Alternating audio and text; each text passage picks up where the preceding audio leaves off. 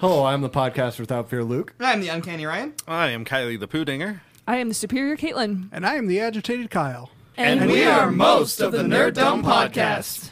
Every Friday, some variation of this group gets together and talks about all things nerd. The newest stuff in TV, movies, comics, video games, and more. So join us in the Dome every Friday to hear all things nerd. From a bunch of people who are probably a bit too into it. Think of the children. You must walk feminine, talk feminine, smile and be guile feminine. Utilize your femininity. That's what every girl should know. If she wants to catch a beau. Oh, won't somebody please think of the children? Okay, first, I'm not a princess. I'm the daughter of the chief. Same difference. No. If you wear a dress and you have an animal sidekick, you're a princess. I think you can kiss your trade franchise goodbye. Hey, everybody, and welcome back to another episode of Kiss Your Franchise Goodbye, the movie podcast where we talk about movie franchises. And here in season number two, we are still talking about Disney princesses and what they mean about feminism and what Disney is doing to program little girls and sell lots of merchandise. And this week, we are talking about a very interesting movie that um, I I don't know. It's either the beginning of Disney trying to have independent princesses and be strong, actualized female characters, or it's a movie about gaslighting that maybe is actually about its male characters and not the female character. There's so much to get into here. Uh, representing team I hate Tangled, Brookheim. How you doing? I'm so excited to talk about this movie. Me too. I mean, you've been I wanting. actually, I am actually really excited to talk about all of the things they've done. I don't know if excited is the right word, but I feel like I feel like some shit needs to be said. So you've been chomping at the bit to talk about this and how much you hate it for like, like all the way back in like the Snow White, Cinderella Yeah. days. You were like, but Tangled, you guys, it's awful. And I'm like, why does she hate this movie so much? And now and then you gonna. watch it and you're like, oh, because it's garbage. Okay, well, at least that's what I did. also here uh representing a i don't know how would you characterize your view kit i don't know kit my my sibling you have a you have a I'm different gonna view say- I'm gonna say like like a sexuality spectrum. I am questioning on this film. Uh, I I I initially really enjoyed it, and I I was like, abuse is bad, okay, and I feel like this this uh, film makes that point. But I'm really excited to hear why Brooke hates it so ferociously, and Mhm. and also share like the victories that I feel like they had, but also you know my other opinions. So questioning y'all. okay so i'm gonna i'm going to introduce um a new feature uh rather than the kinsey scale which is a real thing um let's use the the fictionalized version from the movie kinsey starring liam neeson the neeson scale of one to seven with one being you love it seven being you hate it. Are you are you what like a three and a half? Is that what questioning is or Yeah, I think yeah, three and a half somewhere in the middle. I'm by I'm by enjoying, or no, that doesn't Yeah. sound. i'm i'm definitely a three and a half on this too so It goes to eleven. the Neeson scale goes to 11 uh, for Yeah. eight Just for me. that's for you wow right, you really hate this movie let's get into this. Like, I hear the Rocky theme in my head and just want to hear. uh and and i don't know we haven't jb was maybe supposed to join us we'll see if he shows up he'll be He's, he's got to get some kids home from work, and then he'll be joining us. If we're still Yeah. here. Oh, okay. Okay, cool. Well, there we go. So, um, if if he shows up it'll be it'll be like a surprise like when you know you when when you get you open the cereal box you know that you're getting brooke and kit that's the that's the toy prize right there sometimes you get double prize and jb shows up. So that's what Then Disney does a bait and switch, and you get a man instead. well that too. That too. Okay. So so this is the story putatively of rapunzel. However i say putatively because the first voice we hear in the movie is not mandy moore as rapunzel but zachary levi as flynn rider and he's like this is my story i'm dead and I guess some other stuff happened to some broads too. I don't know.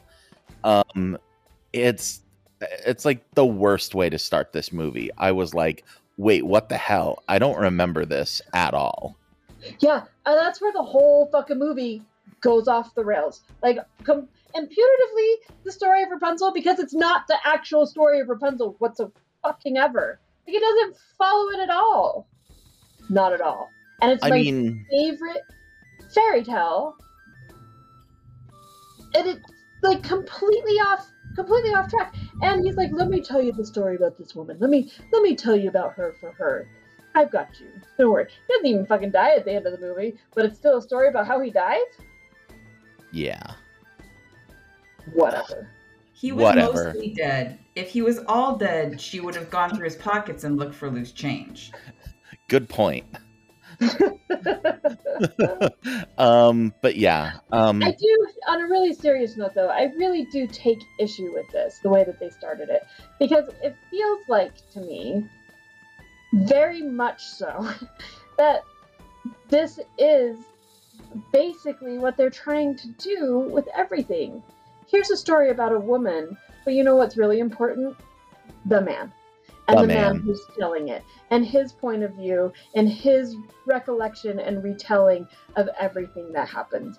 So, little girls, we're going to call this Tangled and we're going to put her on the front, but we want you to hear that your story is coming from him and that that is what matters. And I know that that seems like like if my mother were listening to me, she'd be like, "Oh, honey, that's not what they're doing. It's just a movie." And I'd be like, "Yeah, but no, that is culture 100% what they're doing. Our jokes and the way that we portray things, like you are telling little girls that their story should come from a man or from their father or from the narrator who's almost always a male voice. Like it is absolutely ludicrous that Yeah. he starts off the movie and is like, Hello there. Aren't I handsome? Isn't oh, this is horrible because of my nose, but really this is a story about me. Let me tell you about me a little bit because I'm what's really important in her story. Yeah. No, fuck and off. it's it's it's one thing if this is the emperor's new groove and the whole point is that Kuzco is an ass.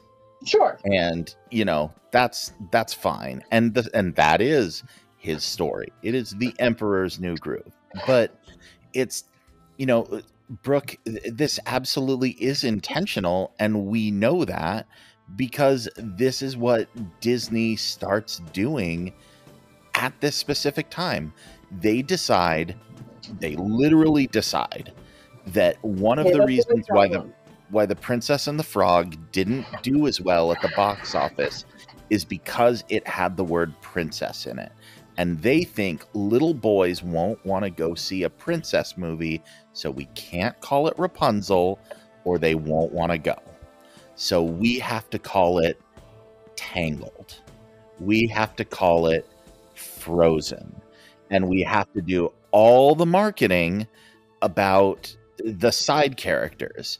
All of the marketing for, uh, or most of the marketing for Tangled was about Maximus and Flynn Rider. And like, oh, hey, look at this. Look at these funny side characters. And trying to get boys to want to come see this because they're so afraid of making an actual goddamn princess movie with a princess at the forefront that they pack it full of all this male stuff because they want to get boys in those theater seats. And it's Well- it's absolutely ridiculous. Can we just talk about just the ridiculousness of the fucking name in general, Tangled. Like, Yes. as though she is a problem to be sorted out, as though her hair, like, I know that her hair being long is a thing and that it magically heals things. That's a new part of the story. But, like, we're gonna call it Tangled? At what point? At what point in this movie is her hair ever tangled? It's not. She uses it to like swing them across tab caverns. She uses it to heal. She she can flip it around and do whatever she wants. It's not tangled. It's not a mess. She's not a problem, except that she is. Like that's exactly what we're telling people is that she's a problem and she needs him to save her or her mother to come in and do this or whatever. Like she's a problem. So we're gonna call it hmm. tangled because that's endearing and cute. No, it's not. Like fuck your title call it what it should be called. It is not a problem. She is not a problem, and she does not need a man to tell her goddamn story for her. Right. That's like that's like major sin number one for this movie. And- Tangled, tangled. like you, Disney. Okay, so Brooke, you mentioned that like this is your favorite uh fairy tale though. What do you love about Rapunzel? And how does it then differ from this? Well, okay, so I don't know that it's so much that I love it. I mean, it's a really messed up story in general. I'm not Right. going to go up to bat for the like accolades of this being a fantastic because it's a Brothers Grimm, so it's obviously going to be twisted. I mean, dark. you do, you don't want it to end with her being cast into the desert and bearing twins, I and mean- then crying into his eyes that have been blinded by thorns. Right. But, like, at least it's real and true to life, right? Like, that shit's gonna fucking happen to you in your life. You better be prepared. Like, I don't know. like, I, I feel this was a story that I heard as a kid from my dad.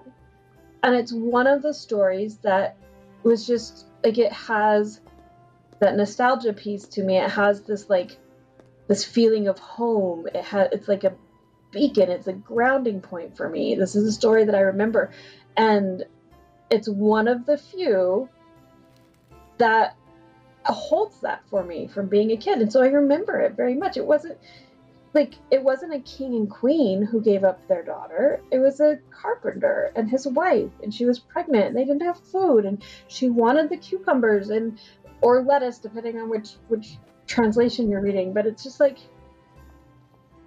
and it's a story of hardship and parents having to like make these I don't it just feels unfortunately preparatory for what life is going to be and yeah.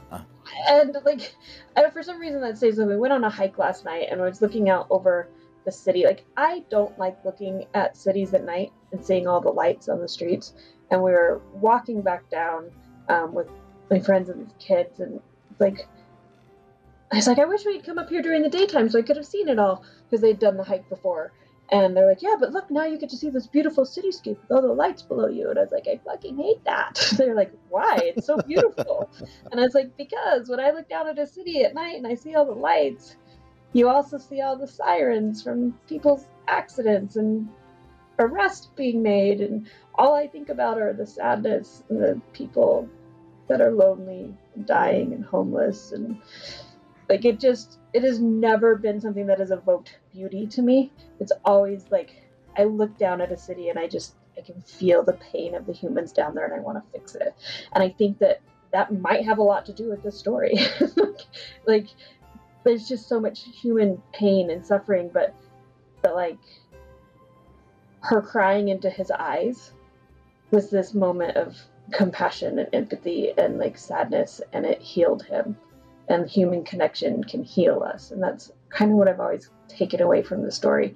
And I don't feel like Disney's representation of that has like it doesn't have any of that in the story, and I think it's shameful. So I I know I believe this is true for all three of us. That all three of us like Stephen Sondheim's Into the Woods. Is that true?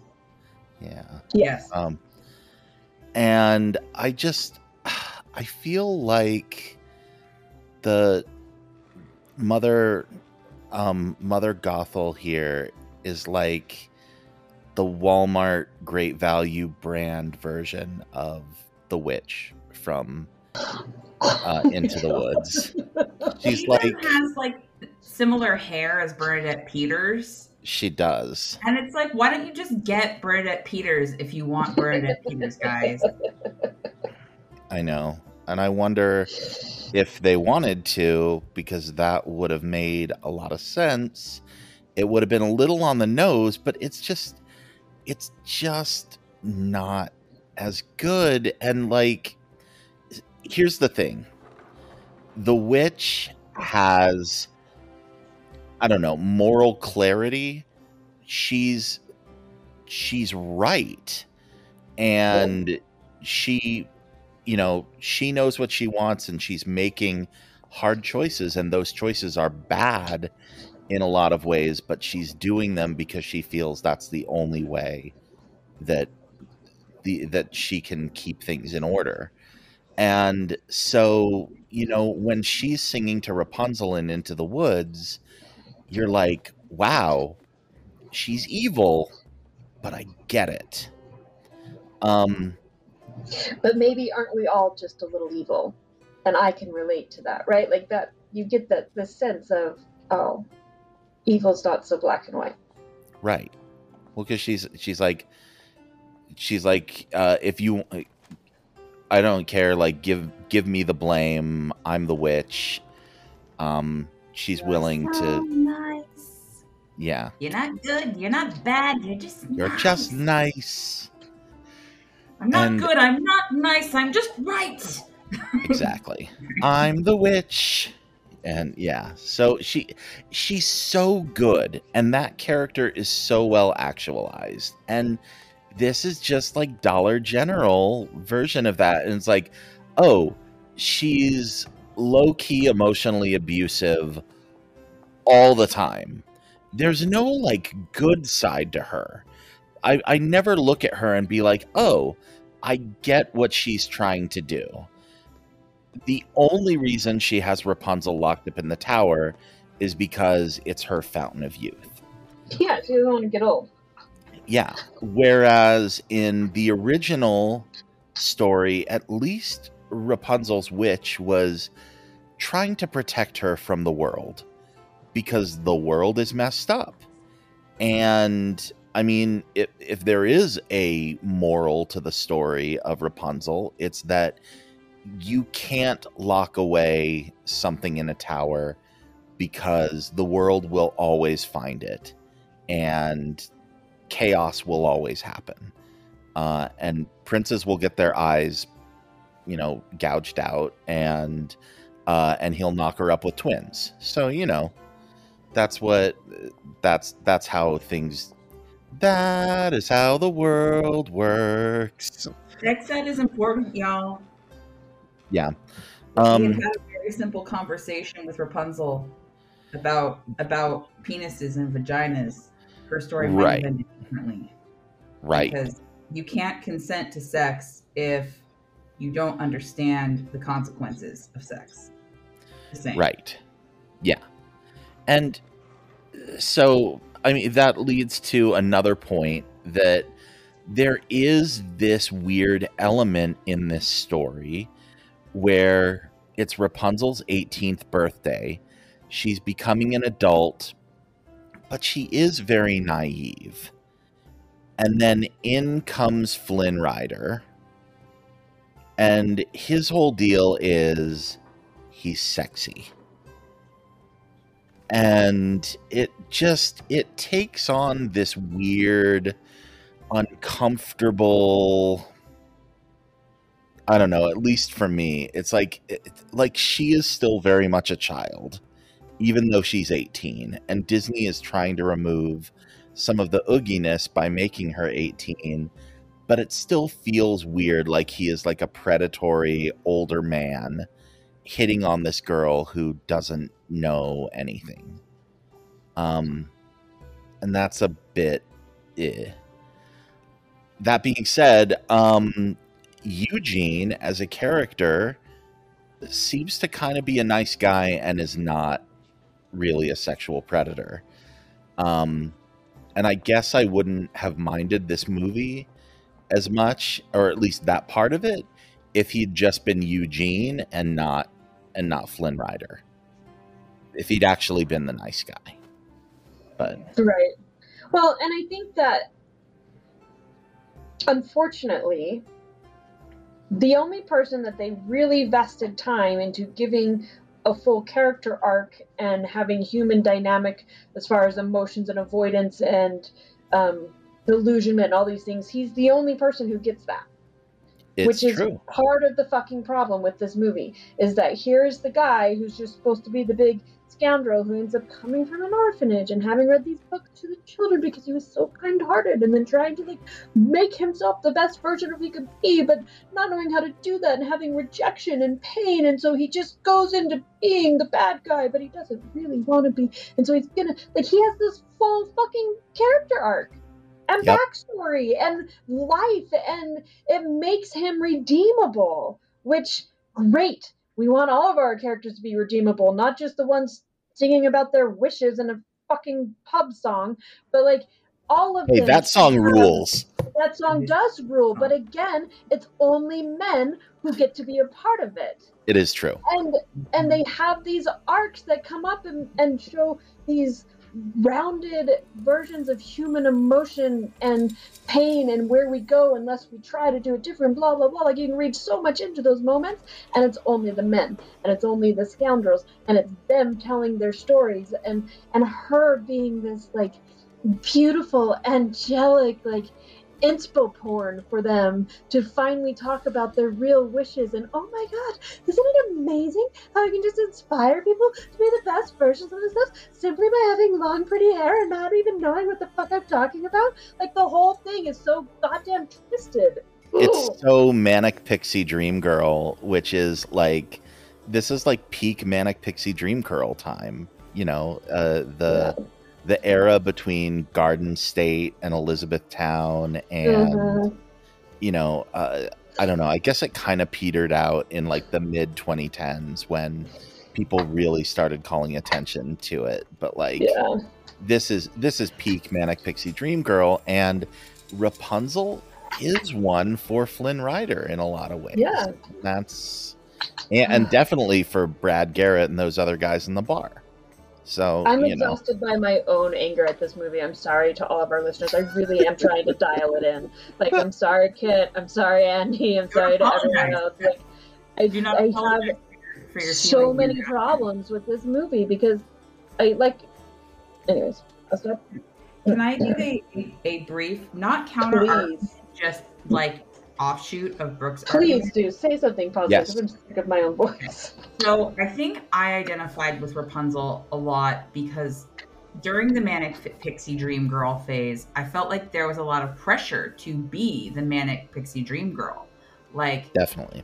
and also growing up uh, in a very religious culture and like guys if you if you don't if you haven't been a mormon there's a lot of there's a lot of taboos. I don't recommend it if you haven't, by the way. don't get talked about. And i moved to i moved to san diego after living in rexburg idaho and previously in provo utah. And i had a lot of hard lessons to learn about the world. And i got hit on by a lot of i'm not going to say scoundrels but there were a lot of guys and they did not understand how naive I was. And they weren't sexual predators, they were just 20 year old dudes. Just dudes, yeah. They were just dudes that didn't know what it meant to be Mormon. They're like, oh, you're a virgin? That's weird. Like, um, and so, like, I get pressure to be a manic pixie dream girl, especially if you've been isolated and you don't have a lot of social skills because you don't interact with people because your parents don't want you to go out and get beat up by the world so they panic disorder you into isolation Yep. um, and i think that the one arc that Rapunzel does get is her growth towards her assertiveness. And like I think starting out in the film, she has a lot of things she wants to do and she wants to stand up to her mother because she feels like she's becoming an adult. But there is that like developmental level when you're like about 17 to 21 where you push your parents away because it's developmentally appropriate and sometimes you do it in a totally asshole way and sometimes you try to be nice but you have to set boundaries to set up who you are as a person um, and i think that this is one of the first movies that i think kind of addressed that that you know you have the careful of things you say wishes are children but like they you know i think you you also do have her kind of having to grow up really quickly Yeah. and and will really not grow up. Let's face it she's still really naive by the end of the film. But um i think that you know they did have that there were some there was some strength in being compassionate and there was some strength in being um, open and wanting other people to feel good about themselves when you were there but unfortunately that was very much the manic pixie dream girl pressure of the time i feel Yeah. and it's a lot of Absolutely. emotional I feel like that's a, a very, very fair point that I completely brushed over. And and it is true, like I I told my mom, I, I consider it between the ages of seventeen to twenty three. But like I know between seventeen to twenty three I won't be friends with my kids, but by twenty three, like I fully expect us to have like mended some stuff again. Like I just foresee that happening. Um and I I do think you're absolutely correct in that this is the first time it's really been shown, and it's healthy for that to be shown. And I mean, it, I 100% agree. It could be better. Like when we get to studio notes, I'm just going to say I agree with Brooke. Like this should have been told more from uh, Rapunzel's perspective, and instead of it being this is the story of how I died, it could have been this is the story of how I lived, right? Um, Yeah. And so, yeah, small fail, but small small victory as well. Yeah. For for being girls, And we have to celebrate those victories where we can. Like we really have to. especially with Disney. Yeah. and and there is a lot of upside to Rapunzel like showing her independence and like you know when she actually gets free and she's like this is the best day ever you're like you go girl this rules And, And- also that, I'm a horrible person. I'm like, Oh, yeah, I felt that.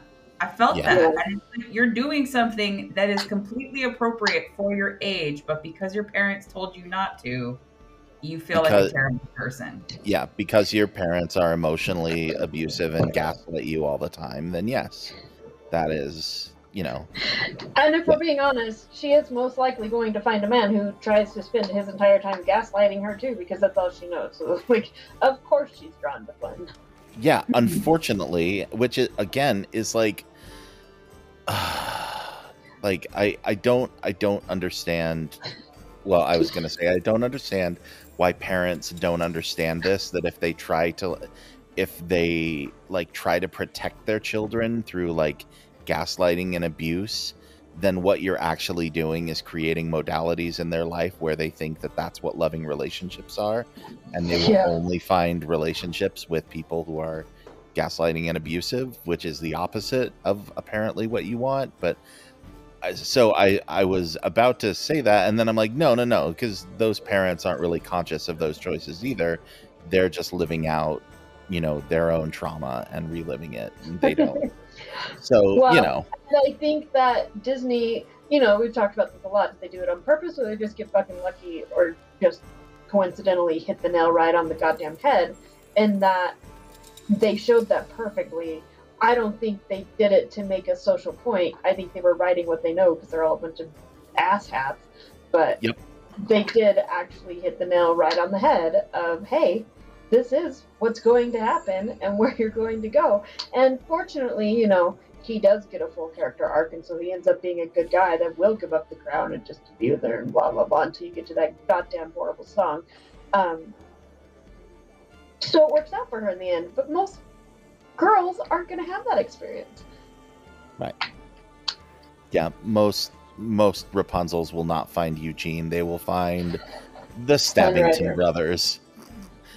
Well, worse than Flynn Rider, the Stabbington brothers. The Stabbington brothers are hot though. I was like watching it going, I wonder if there's porn in this. Oh, jeez. Because I Uh, feel I mean- these guys are legit porn stars for that. Give me one minute. I will find it. Rule 34, right? Like, it, I'm sure that there is Stabbington Brothers porn. Like, that is that is guaranteed that that exists out there. Ugh. Kiss Your Franchise Goodbye, the podcast that definitely answers questions about. there sure is. Yeah. Um, but it's gay porn.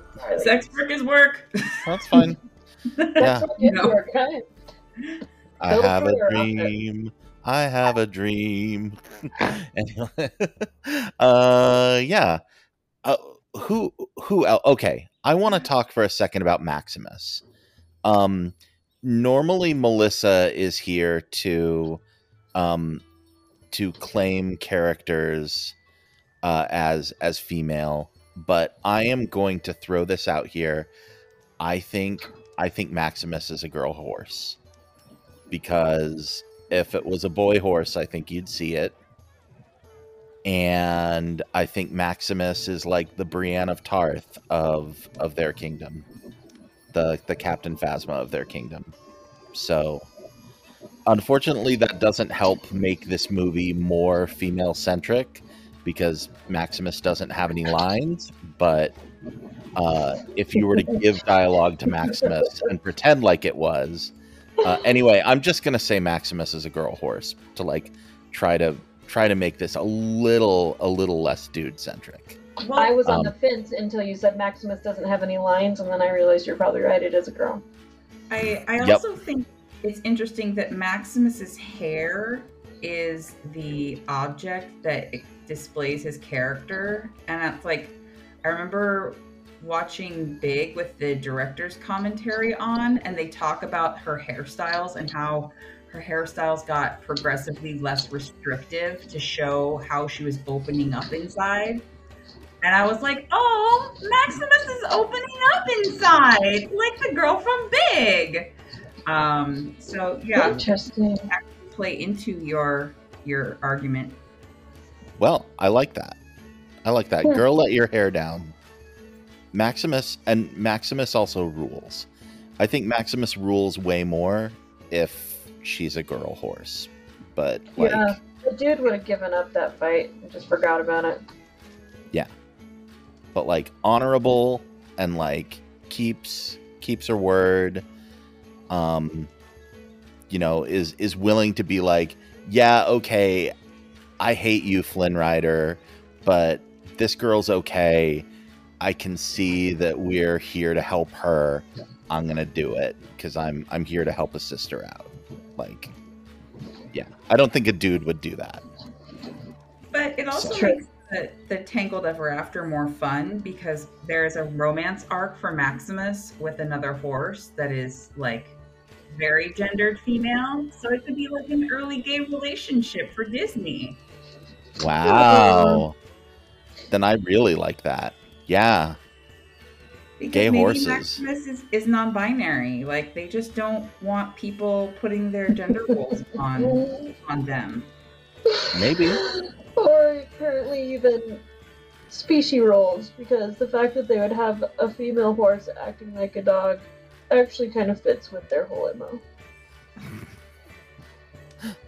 This is Maximus, head of the head of the guards. Uh, Maximus uses they them pronouns, and yeah, I love it. Um, and, and has and has dog senses like like Trusty in Yeah. in Lady in the Tramp. It will sit on command. definitely, definitely. Uh, I, I don't know what what else did we like or or hate in this? So I'm just gonna I'm just gonna skip to one other thing, and then I will let you guys talk about all the things that you like about this movie because I feel like we have covered all the important things for me. Um, well, okay, that's not even true. Fuck. Um, I mean, never mind. You guys go forward. I, abuse, abuse is so central to this. There's so much. I, ugh. Okay, okay, okay. I Like can't- the It will- abuse it will- parts, but I feel like we can't skip over the physical abuse that she is imparting on him, and the fact that they're displaying this as like totally rational, and then that she stops abusing him simply to be enamored by how sexy he is, to then just go right back to, to hitting and abusing him. Like, I don't I don't know because she broke his smolder. I don't think she was that enamored at first.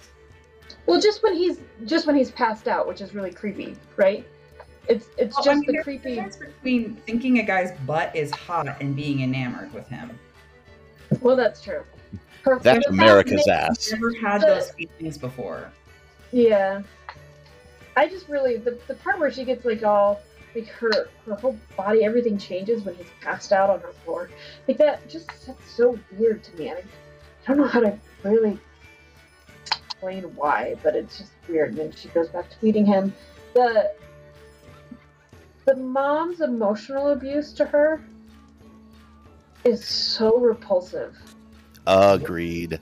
It's, it's, it's really difficult to watch because it's so spot on.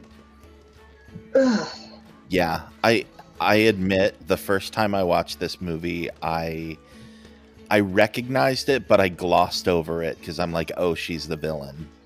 Um, and I think I was in like a better emotional state at that time.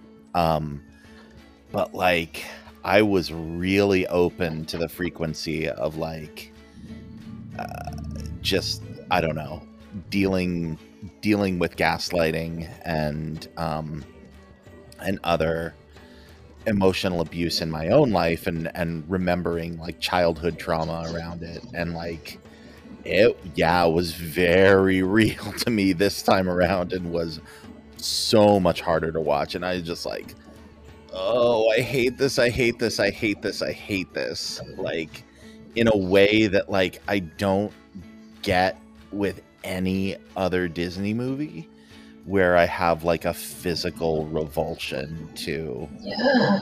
like seeing what's what's happening on screen where it just it's so creepy It's really hard to watch. You, what was that kit it was too real. The evil was too real for you. it it just Yeah. it it hit me on a level that i was vibing with Yeah. That like i was able to pick up on it and it, I was it just i don't want to say it was triggering because i wasn't triggered but i was vibing with it in a way that like activated some things in me that felt really bad. I think the thing that was really hard for me on it was that they made that part so so real. Like it really resonates. Like you're saying, it it resonates at a really deep level. But then, as you go through the story, like you get that this that she's evil, and you get that she's bad, and you get that their relationship falls apart, and that she, you know, it's like Rapunzel leaves her because she realizes that the mom is bad. Like, but they never really address in a like super healthy way what's what you've seen from her, right? Like you Yeah. get to see that she foils her plans and that she keeps she takes Flynn away. It's like the reason that she's evil is because she takes Flynn away from her. We don't get to see that she's evil because she's fucking evil hmm and destroying this girl for her for her and you do see that she loses the, the fountain of youth when she cuts the hair and stuff but it's like can we just address the, the emotional fucking sabotage and warfare that she's done to this human being and that like that is some real stockholm some real fucking like Yeah. horrible shit that has happened here and i wish for how real they made that, which I feel like, even though it's a Disney movie and it kind of like feels less fanciful and more real, like I kind of like it's not entirely inappropriate for where we are in the world, but I wish they'd uh, found a way to address that, to to call that part out as why it was evil, not that she took Flynn away. So I I would argue that Flynn a lot of times in this movie is an object rather than a person. And he he represents Rapunzel's freedom. He's the first person that she's met besides her mother. And like I think for me the fascination is less like, oh, you've got a cute butt and fancy hair than like why don't you look like me, my mother and I? Where where are your boobs? Um, and like why are you different? And why is this person so different? Is this the person like is this the world? And um, I don't think the evilness was that she took Flynn away. I mean, that was bad. Killing killing someone just to emotionally blackmail your kid is bad but it's that she was taking Rapunzel's freedom away because Rapunzel didn't leave because her mom was bad. Rapunzel left because Rapunzel wanted to experience the world and she wanted to go out and see new things and learn more about something that had fascinated her since she was young. And her mom had said, "Oh, no, that's not that's not anything interesting. You don't want to learn about that." Um, and you know stars oh yeah that's that's nothing um and so i think the the fact that she was chained up and gagged and being dragged out of a tower was like very very bad and very clear like address like we're you know this is this is how evil this person is that she's not just like holding rapunzel or arguing with rapunzel she is physically restraining and gagging Rapunzel so that she cannot be free to speak or act. I 100% agree. But don't you feel like they should have like made that a bigger point? And and not only that, I also I feel like it's the more subtle stuff at the beginning that is actually mm-hmm. damaging because it's more normalized and it isn't addressed. Like, of course, of course, it's bad to murder someone. Everybody is going to get that. But the lying and the gaslighting and the like, the very, very, like every single thing she says to Rapunzel is either a lie or or an insult to try or to control her. And then and then she's like oh i'm just joking. And it's like no you are being emotionally abusive to this poor child. Yeah. like you are the only thing that she has. She has you and she has her chameleon that that's it even know about yeah yeah and, and See, I really like, I really love actually everything that you said, and and you as well, Andy. I just my biggest problem with it is I'm glad that she chose her freedom. I'm glad that she was, and I think I do think that's very apparent, right? Mm-hmm. Flynn's sort of like a until the song, until the stupid fucking song. Um, Flynn is just sort of this like it's like she keeps calling him her guide. Like right? Give me my guide back. And i, I think that's brilliant. I'm glad that's how she's seeing him in the beginning. Um, i just wish that they had made a point to have her see the abuse the manipulation the lying the controlling and be like holy fuck i need to get away from this too. Like right. i am choosing my freedom but also this is unacceptable behavior and I will not live with this. And I'm not going to accept it from Flynn and I'm not going to accept it from a fucking chameleon or a horse or my wicked mother or my new parents like going into the kingdom. Like I just, I just wish they had, they had taken the opportunity to really highlight that she was choosing freedom and also rejecting that behavior and acknowledging that that is not love. That's all. Yeah. I think 18 year old me would not consciously like I wish they had I wish they had had a way to like gracefully come out and say like this was abuse like how you know but I feel like there was you know 18 year old me would not have come out and said like my parents are damaging me like so I I think I agree with you, but I, I don't know how I would do it. Um, I think one of the nice counterpoints that I'm seeing as I binge Tangled Ever After is how they highlight the relationship with her mother as more empowering and like having a positive role model in her mom. Her relationship with her dad is still fraught and she has to be assertive with him sometimes and he does not always listen to her, which I find very frustrating.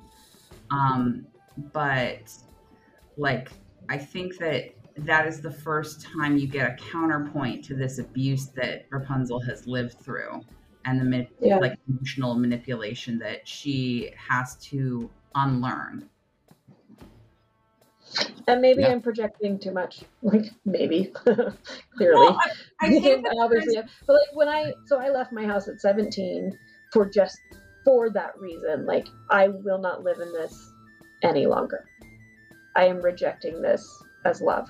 I am reject like, and so maybe I'm I'm wishing they had, and I guess, which I'll bring up in studio notes, if they weren't going to make a point of her rejecting that, then why did they? Because they've never shown the evil mom with this much gaslighting and abuse and stuff, and so. I don't know. I just feel like if you're gonna make it that fucking real, I think you have a responsibility to let the children know that she's rejecting that, or not show it in such a disturbingly accurate portrayal if you're not going to show her rejecting it. I don't know. it was really eye opening for me. I can't remember when this was, but sometime in my early to mid 20s, I had a conversation with a therapist and I explained a lot of the dynamics of my my adolescence and it was it was so empowering to me to finally have someone in my life who said wow. You you understand that that was abuse right? And i'm like what? No it wasn't. And they're like no that that was abusive behavior. And here's how you know. And they like ticked it off. And it was like oh holy cow. Um and you know i i mean i i talk a lot about like the need for scripts to like put a button on a, something but i i wish that there had been a conversation that was even a modicum like that where flynn is like wow your mom is like does not treat you right. Mothers don't treat people that way. You you understand that right? And she's like no no she's a good person. He's like no she's not believe me. And like or if not if not flynn then someone. Um i mean i almost wish flynn had like a sister or someone else or make the flynn rider character a woman. And this is about like women looking out for each other not a dude like looking to date a hot girl that he found in a tower. Um so i don't know. But i just i wish someone in this movie told rapunzel hey that's not okay. And i'm here for you for you to process that. And and i just because that's never addressed i feel like it's very damaging because it's like oh yeah she's the villain yada yada yada but none of that is coded as really villainous it's coded as being like cloying and and so I feel like there's a certain amount of like apologism for it. And it may again, maybe that's me bringing a lot of my own baggage into this movie, but yeah. So you just totally helped me realize part of why I fucking hate this movie so much. So thank you for helping me go back through and process my own past as you were speaking.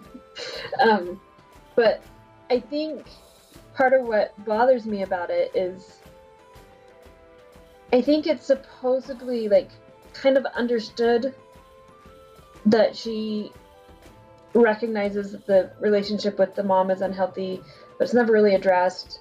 And it, it always kind of comes down to this like visual like portrayal of it being about Flynn and maybe some freedom underneath and stuff. And as you were speaking just now, I realized that my mother, because because I said the thing that I said about leaving my own house and stopping this stuff, and I was like, oh, I wonder what my mom would think if she listened to this. And then I realized that my mom always, always still believes in her heart of hearts that I moved out of her house because I was in love with my new boyfriend TK and I wanted to be with him and he wasn't in the church. That's why I moved out because I lost my way and I and she cries when she tells the story of how how I just lost my way and I I was deceived by this boy and and it's like that's not at all why I left. It's not at all why I left my house. I left my house because it was unhealthy. I left my house because I needed my own self and I needed my own space and I needed to be able to reset because the abuse that I had gone through, not from my mother, but from these other things, like everything had built up so much that I made a conscious decision I wasn't going to live in it anymore. And no one in my family will ever acknowledge that. No one in my family will ever see it for what it really was. And it drives me crazy that they think it was about a boy. Like it makes me insane. And I think that as I watch this movie, that that brings that up for me a lot because you're absolutely right, Kit. She was choosing freedom. She was choosing like Melissa said in her notes when when we were watching the movie, she said, Why is it that Disney thinks that making a girl like books makes them interesting or have a personality? Like they they go so very like subtly into any characteristics that she might have and that's supposed to be enough because but but it's not. Like she was choosing experience and she was choosing herself and she was choosing boundaries and she was choosing freedom and and all these different things and it all gets wrapped up in this love song at the end about finally having her life because he's there and it's like fuck fuck off that's not what this is about, nor should it be. So, thanks for helping me realize that. Yeah, and uh, if I can just reaffirm, uh, like, I mean, I didn't know you at exactly that time when you moved out, but I knew you very close to right before then.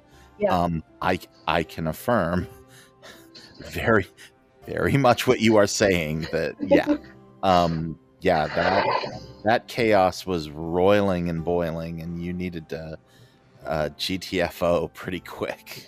So yeah. I I get you, and I I you know I witnessed that firsthand. So well, thank you. Yeah.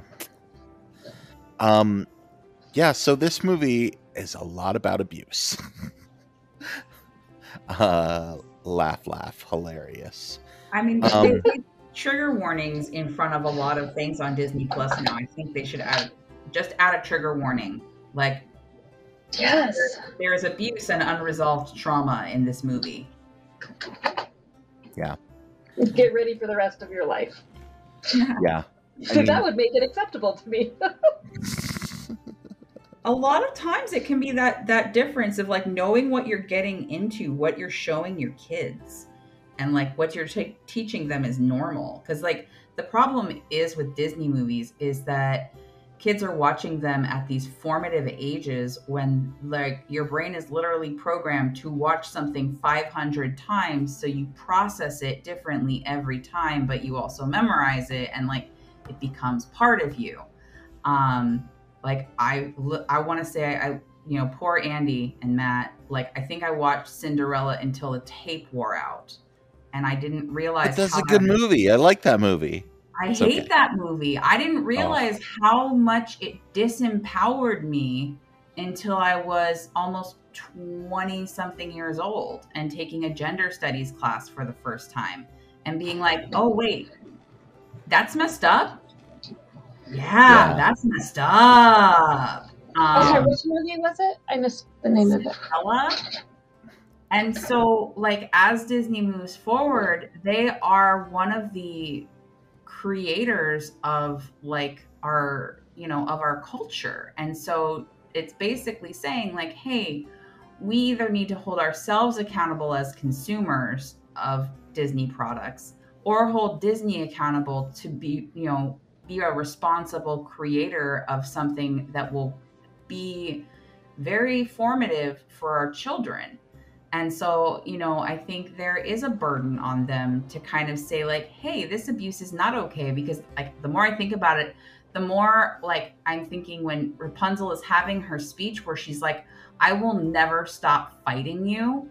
Like, just having her say, this is not what love looks like in that speech would have changed the character's like I think given her a more complete arc, given the story that button that it, it needed to to say like, hey, this, you know, it's not that you're not my mother, it's that you are abusive and hurt me all the time. Right. And I guess that that's love. Yeah. Yeah. Yeah. I, I guess like looking back at Cinderella and comparing it to this movie though, like Lady Tremaine is coded during all of the moments of her abusive behavior at, as being very evil and very wicked. That's true. And- She's even lit like like Maleficent. Like exactly and the th- like the scene where um where she summons cinderella in her bedroom and she's like covered in shadows. And she's like giving her all of the chores.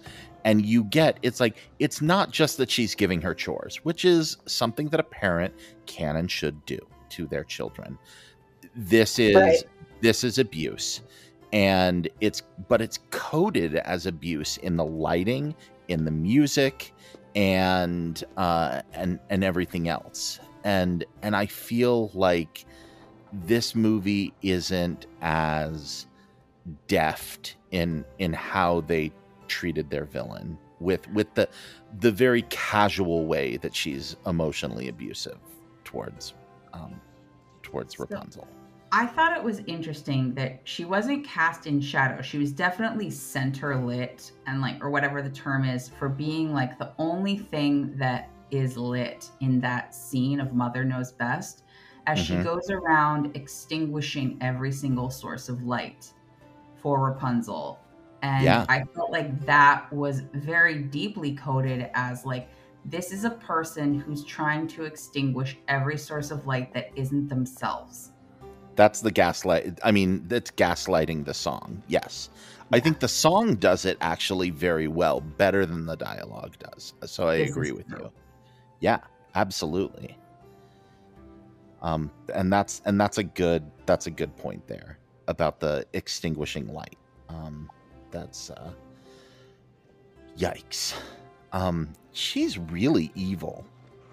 I think she is more evil than like almost any other villain of like the Disney 21st century. Um, yeah. I would put her next to the priest of Hunchback, but still more than him. Yeah.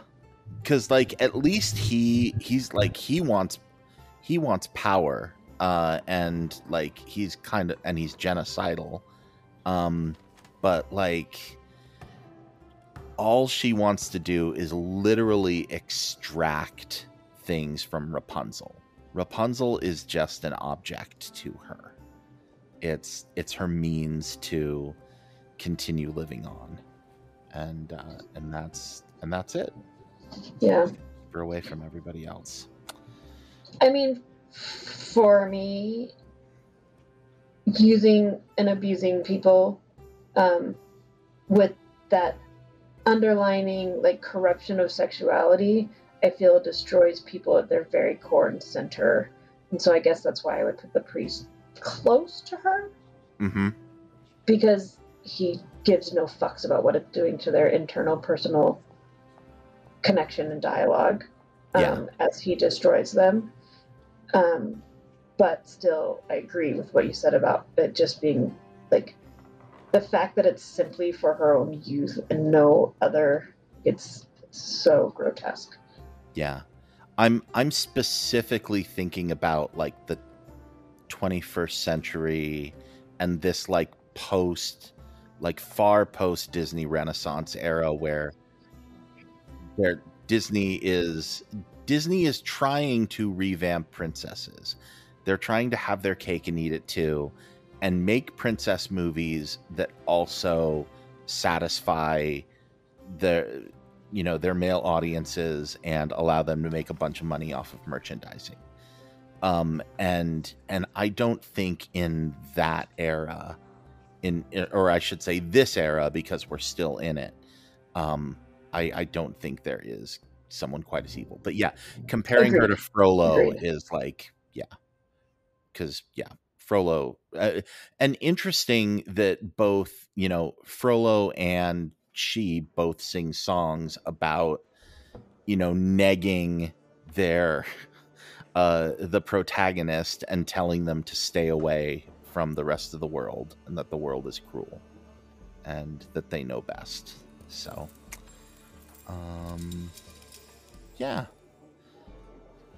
Okay um can can we say nice things about this movie i don't know i feel like there are actually some good sides to this movie. So, so I I think this might be one of the first ones I've watched since Lilo and Stitch that passes the Bechdel test.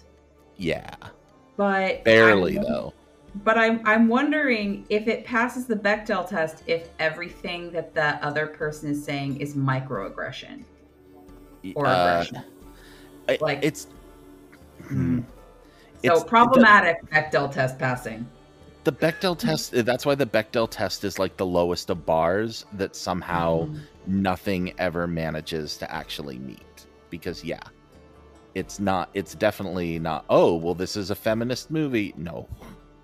Um but yeah technically passes the Bechdel test but not um yeah too bad um i but that is up that is a valid point kit because most of the movies don't and it's again it's so weird in a movie where the majority of dialogue is spoken by men and the main character is probably not the princess it it does manage to pass the Bechdel test um just And good on it. I mean, it's. I wish that we could celebrate these wins with Disney and have them also learn from the the parts that they didn't do well, right? yeah Instead of it just like selling more merchandise and being a popular movie, like I wish they could listen to a podcast like this and learn something. But still, it's a win that should be celebrated, even if it is a low bar, even if it is microaggression. It should still be seen as advancement. Yeah. Well, spoiler alert. I mean, I think Disney is learning because just looking at the last several films that they've put out, um, they feel like leaps and bounds ahead. And I, I think that they are learning the primary lesson, which is when you put women in charge of writing and directing and allow them to tell their stories, you get very different stories. Um, you get Encanto, you get Turning Red, you get Raya and the Last Dragon, uh, you get you get Frozen, and um, and you get Brave. So you know there there is some progression there, and I feel like that's the that's the ultimate lesson here, and um, you know I, I the good news is I don't think they have to listen to our podcast. It's like as as long as they keep letting more women make great animated movies then. It's just trying to increase our listenership. Oh, that's they. We we know that they, I we know Bob Chapek listens to this. I get I get emails about I get emails from him all the time. He's like, "Hey, so what do you think about that Genie Fast Pass system?" I'm like, "It sucks, Chapek. You should get fired." Let's go back to magic bands. Everybody wants magic bands. Everybody loved the magic bands. Go back to the magic bands, you moron. Anyway, yeah. anyway, oh and there oh, hey, has how, been a lot of advancement, so that's I'm being blinded by my anger. So I Yeah, don't think no. there- I don't think it's un I don't sorry, I can't think the word right now, but basically I think it's completely reasonable to be angry about a film that doesn't hold up. At the time it came out, I felt like, you know, Tangled saw me. And I was like, yes, you see me. You see what being you know being a naive like how you know how being a naive kid out in the world for the first time is hard and how you try to please everybody and make it about them so that you don't have to worry about if you're shining too much. Um and like that is also i think a defense mechanism for you know for people who have grown up in households with abuse. Um, but i think that for its time i felt really seen. But i think the being angry that it that your kid might watch it and that they're going to ingest this manic pixie dream girl nonsense that we were kind of like encouraged to be like for so long recognizing that that's unhealthy i think that's incredibly healthy so yeah, um, yeah, I agree. And and that that's what I do come back to is I remember when I saw this, I'm like, well, this is a real step forward for Disney because Rapunzel is awesome. Like if you get rid of all the other problematic stuff around this, Rapunzel as her own person, I I think she's really great. I would like to be friends with Rapunzel. Uh, Mhm. and that has nothing to do with the fact that I have had a 20 year crush on Mandy Moore. But that that's that's part of it, but that's not all of it. But I think Rapunzel is awesome. She's into art. She she cares about the outside world even though she's never like been a part of it. She's curious. She's like very naturally compassionate. Um and I I just like that's really great and I want to get to know that person and like I don't know, help her like get out of this artificial shell that she's been in and um like I don't know. Like let let's have you do some therapy and then I'm sure you'll be you'll you'll do great. Um and, may- She's and gonna maybe be just fine. She's gonna Yeah. be just fine. She'll get there. Yeah. honestly R- rapunzel is the type of person that grows up to be a therapist like they take their they take their trauma and like their drive for excellence and they you know they turn it into helping other people.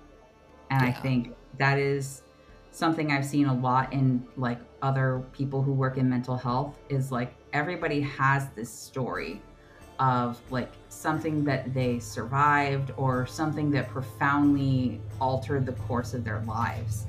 And um, you know and it they turned that into a drive to help other people and make their lives better and i think you know that that is one of the first times that um, you know i saw something. So our our sister patricia is the one who who mentioned this to me and i'm going to credit her as such. But basically that a lot of feminist stuff celebrates when women act more like men. And so when women Yeah. are more dominating and more strong-willed and like more savvy. Whereas it doesn't celebrate when people are vulnerable or when they are caring and compassionate and nurture other people. And how badass is it that Rapunzel actually does these things as she steps out into the world? And like she she takes her strengths and uses them, you know, and it's like that's my both my criticism and one of the things I love is that she uses them to help other people. Yeah. Like, yeah, it's it's it's sort of a bad standard to set to be a manic pixie dream girl who walks into a room and solves everybody's problems and makes the men all sing about their dreams, but also like she can walk into a room where everybody hates each other and then suddenly they all end up cooperating and singing a song and they help her on her way through her adventure. And, And they feel more empowered for for that interaction. right. Right. So it's it's the double-edged sword. And but but that is ultimately what i like about rapunzel and why i think like of the princesses like do i want do i want someone who is more like cinderella or do i want someone who's more like rapunzel and i think when all is said and done i probably want rapunzel over Yeah. her or over cinderella or aurora or or some of the others and i Snow White. She makes well we, we i wasn't gonna bring up snow white because you i know how you love snow white and but she makes she makes bold active choices and she's independent and that's that's good and it was at the time for 2010 a big step forward from you know where princess and princess culture generally was so And Um, I love the point that you just brought up, Kit, in that. Um, and it's a conversation that I've been having a lot lately. There's actually, I don't know if you guys listen to um, Smartless, the Bradley Cooper and uh, it's a podcast that's really great.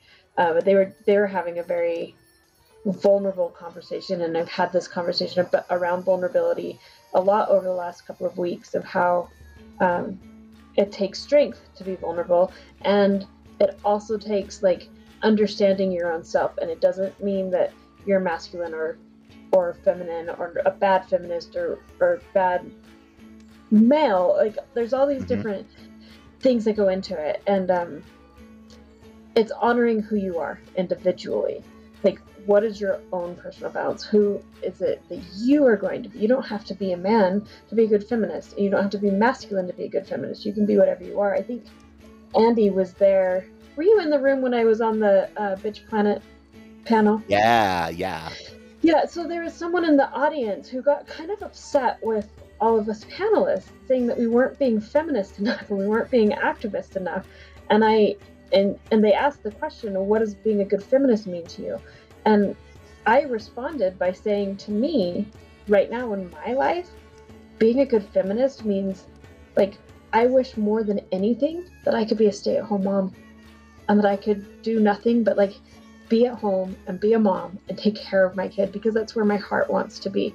But also, I've spent 20 years in the workforce working really fucking hard, and I've turned my life into, um, like, a, hopefully a beacon for people to be able to heal and be strong women and to have equality in these different things. And I and I said to them, if you want to be a florist, and that's what you feel called to, then be a florist because that's the best feminist that you can be. If you want to be a politician or a CEO or whatever, whatever. And and the girl when I when I answered, she was not very happy with me. But it's because there's this idea that we have to, and for a long time, I feel like we did. We had to fight that. We had to show that we could be as masculine or as strong, and um, and it kind of got lost for a while because there was such a need to stand out and fight the fight, and now it's like kind of pulling that back in a bit and saying but in reality, equality means being able to do whatever the fuck it is that you want to do and who you want to be.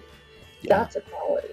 And not being told you have to be this way or that way or, or any certain way. And and for me personally, I'm a really soft person. I'm a really like naturally by nature, like I am sassy and salty obviously and have a lot of, of fire underneath me, but when I'm in my, my biggest element, I'm a really gentle person and a kind person. And I stepped out of that for a long time to try to prove myself and prove that I was worthy and capable. And now, like especially this year, my whole focus for this year is stepping back into the strength of my softness and feminine and not losing my feminist edge, but like being my truest, fullest self. Yeah. I appreciate you bringing that up, Kit.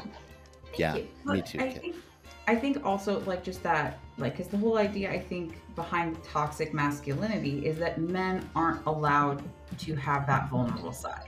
Right. They're not allowed to be what they want to be. They have to be that way. So we have to be that way. And I also feel like in the non-binary community, there is a male skew where it's like we. Mhm. I'm gonna say we all have the same haircut, but I would say at least that like going to a panel and talking about sexuality, I cut my hair to feel like I had the authority to be there as a non-binary person. And like I and I'm I realized I was like, that's kind of bullshit because non-binary means I'm eschewing masculine and feminine. And like I should be able to wear my hair like a Viking if I want to. Um so I I, I think like I really like what Brooke had to say in that, you know, being able to own who you are is and and like your core values, no matter what the genitalia you were born with, is a very Right. and empowering thing. Yeah. Yeah. Yeah. Car- Carol Danvers is still Captain Marvel, whether she has like shoulder length hair or a pixie cut or a mohawk. She's badass no matter what. Mhm.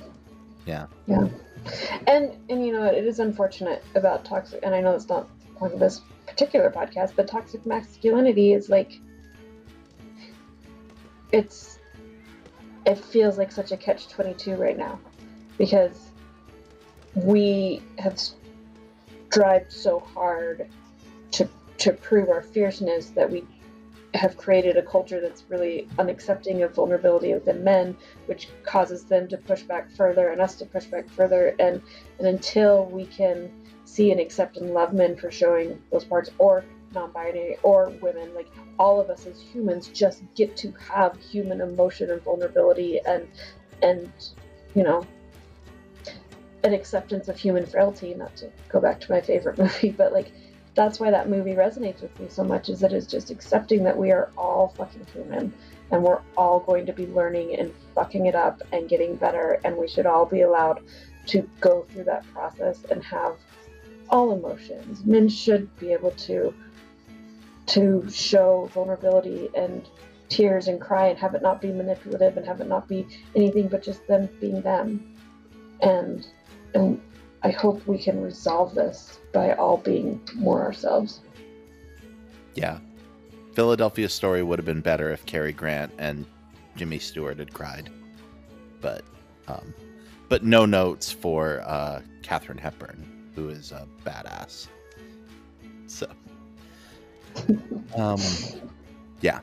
Um okay. I I'm I feel like that that praises this movie pretty well. I I also think that the animation is really beautiful. It's really colorful. This was like a major technical step forward where they're able to get a lot of the like um the nuance and lighting of traditional cel animation but do it digitally and therefore on the cheap.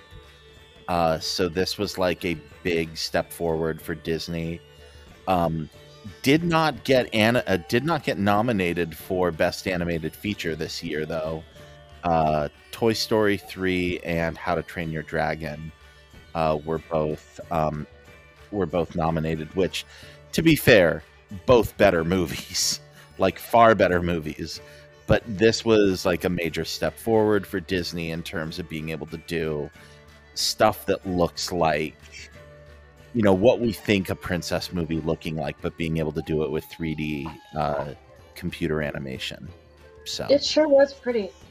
That's Yeah. a really pretty movie. yeah, and and a lot of the stuff they were able to do with Pascal and like the color palette changing and Mhm. like that is like technically very masterful. Um, I want to give it a shout out there. I also yeah that that whole like the sense of light in this movie was was to me extremely beautiful. The scene with all the lanterns is like oh, it's so beautiful. I would also Yeah. note that it is against the law to release floating lanterns in most states if you have a no burn policy. Because I Uh, wanted to do that for my wedding. I thought it would be so much fun to decorate lanterns and we could all go out and release them. But you don't want to set your state on fire, so don't do Did you learn that before or after you lit them? Oh, I learned that We- before because I, yeah, see, I, didn't learn that before my daughter's birthday party. Oops. Yeah, we did not light lanterns at, at your wedding, unfortunately. That would have been fun, but that It- it that been fun. area is a tinderbox. So yeah, yeah. uh yeah, good thing we didn't. Um but yes, good call. I uh, th- this is like a mini studio note. I wish that um that had been more teased out as like a thematic element because it felt like there was some there was something there with the the lights and the song about the I see the light and the where um where in mother knows best she's extinguishing the lights and like I I wish it had been teased a tiny bit more. I don't exactly know where to do that, but I feel like there was an opportunity to do that, and that's the difference between a like that's the difference between the three and a half on the Nissan scale and like a five or a six. Uh, or no, sorry, the one is the really good, right? Uh, no, you said so- yeah, yeah. yeah. So then like a two. Yeah, the three and a half and a two. Can we Um, talk about the song? we can talk about all the songs. What what song do you specifically want to talk about? Maybe I should make it more as a studio note, but because we're talking about the lanterns, Mhm. um, when they they sing the song, God, I don't remember the title of it.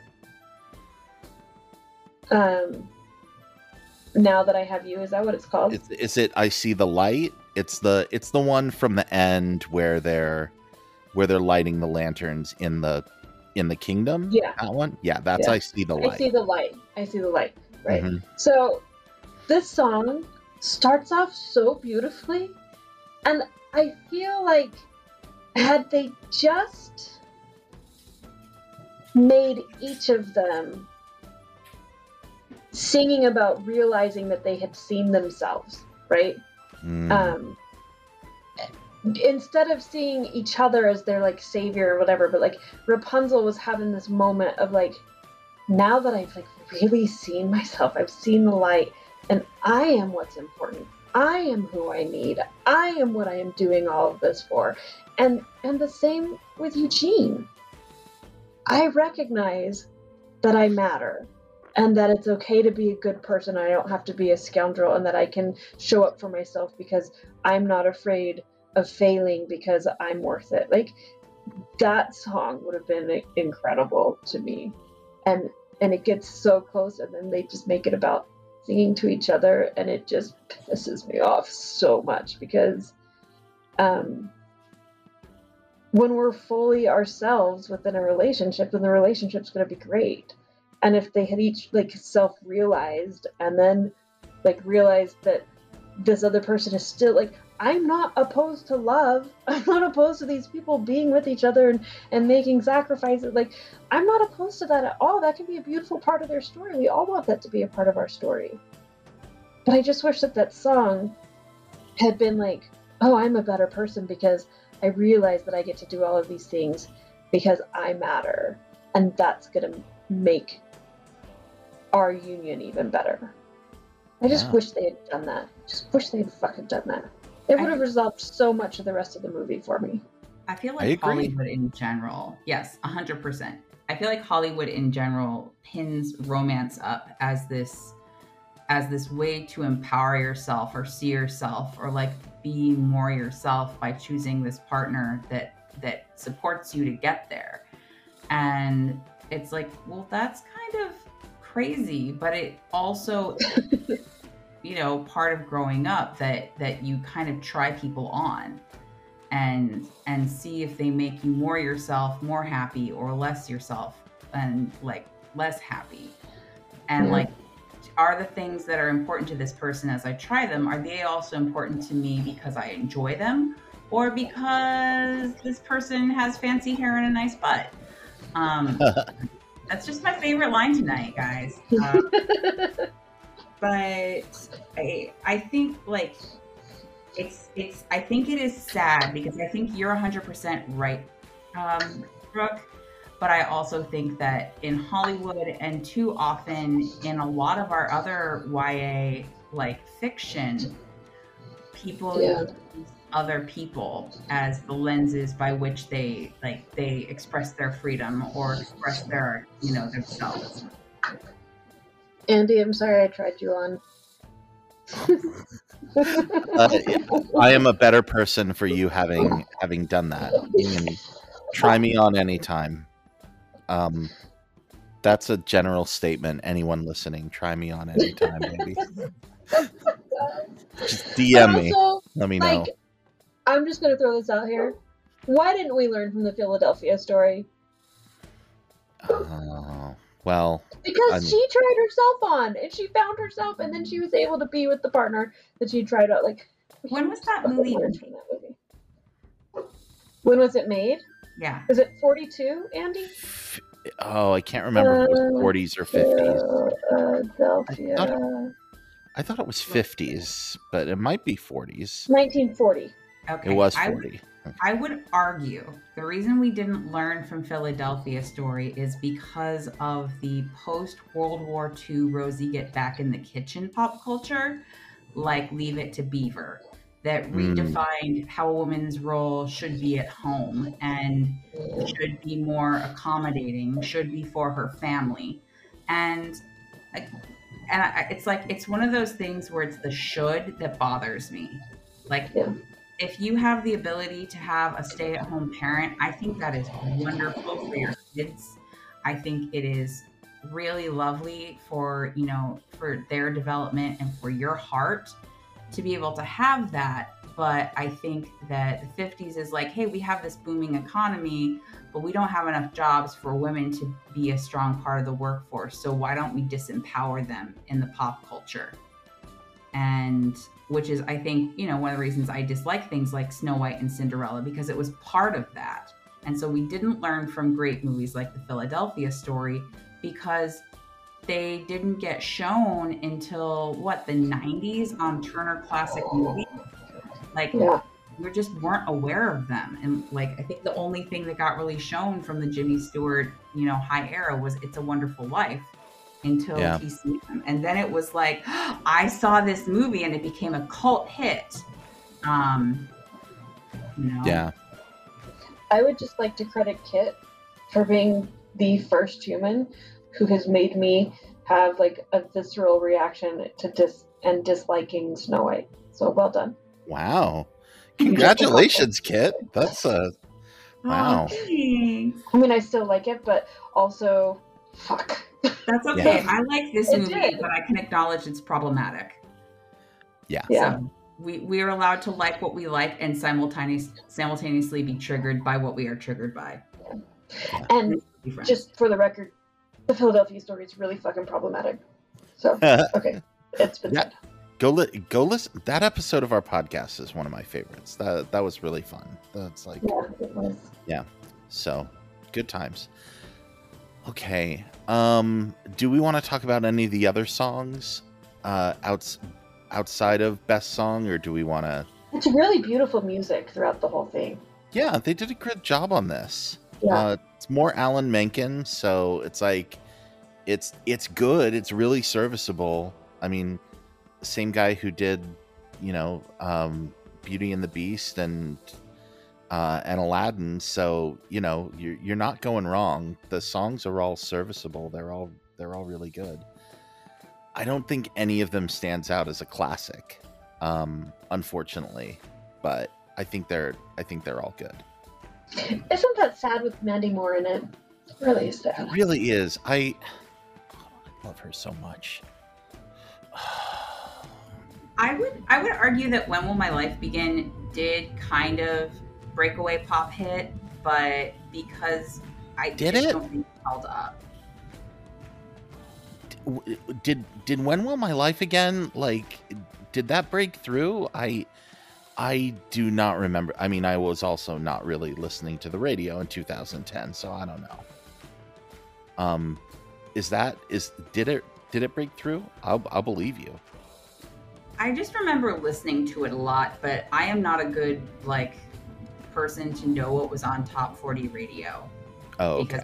I, I was I think I had just gotten an MP3 player that you put together for me, and so I didn't Ah, yeah. add a lot to the collection that you created.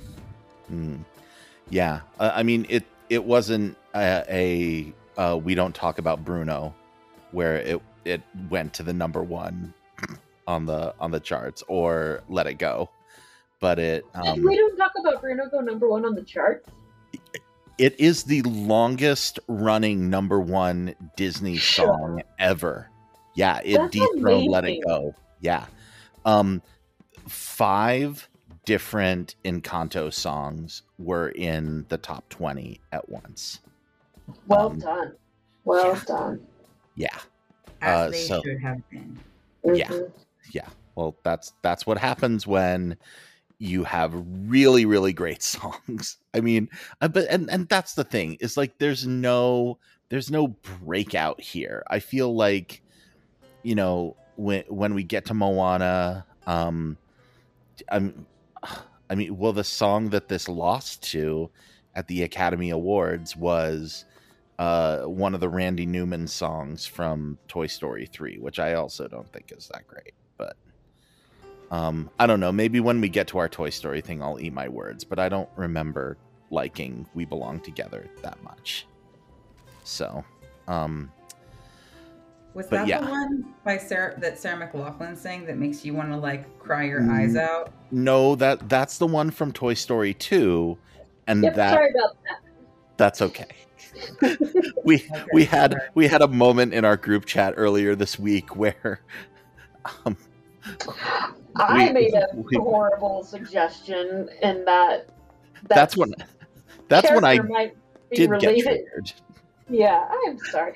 I I can honestly say I haven't seen Toy Story 2. So That was really cute. Um, but yeah, that's the that's the song that makes me that makes me weep openly for Lost Love is the is when she loved me, the Sarah McLachlan song from Toy Story 2. Yeah, it's Um, like the but- saddest Sarah McLachlan song since the ASPCA commercial. Yeah, no, seriously, it it really is. It really is. It's like in the arms of the angel or Jesse the cowgirl, same same level. But like the Randy Newman song from Toy Story 3 is like it's like you got a friend in me part 2 basically. It's like Randy Newman singing about Buzz and Woody. And I was like, I don't Yeah, know, like it didn't but they're like, let's give the Oscar to Randy, I guess, because yeah, whatever. But but this but this didn't deserve an Oscar either. Even though like it was really nice at the Oscars, like Mandy Moore and Zachary Levi came out and like performed it live and did a great job. And oh my gosh, I love Mandy Moore so much. But like, um, have I said that enough on this podcast yet? do, you, do you like Mandy Moore? I do. um don't don't look at my mp3 player and see how many times i've listened to candy by mandy moore. It will be in the hundreds. I'm so addicted to the loving that you're giving to me. Anyway. I would I would also just like to give Mandy Moore a shout out to the IPs that she has helped bring into the world. Like Zoe's Infinite Playlist will is is like ugly crying, but also joy at the Mm. same time. And like I love her on This Is Us. So like talking about Alzheimer's. Yeah, I just I her new her current day career is Yeah. on par with I think the the beauty put into the world by Dwayne the Rock Johnson.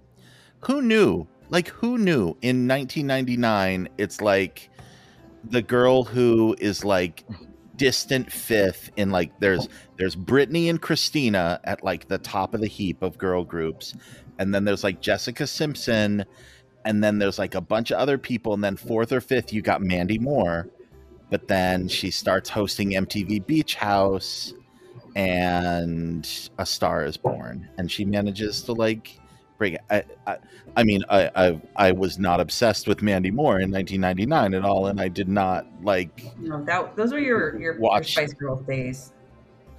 uh, I mean, Ma- Mandy is so much better than the Spice Girls. Like, I mean, I Yeah, respect to the Spice Spice. Girls. But sporty spice. Mm.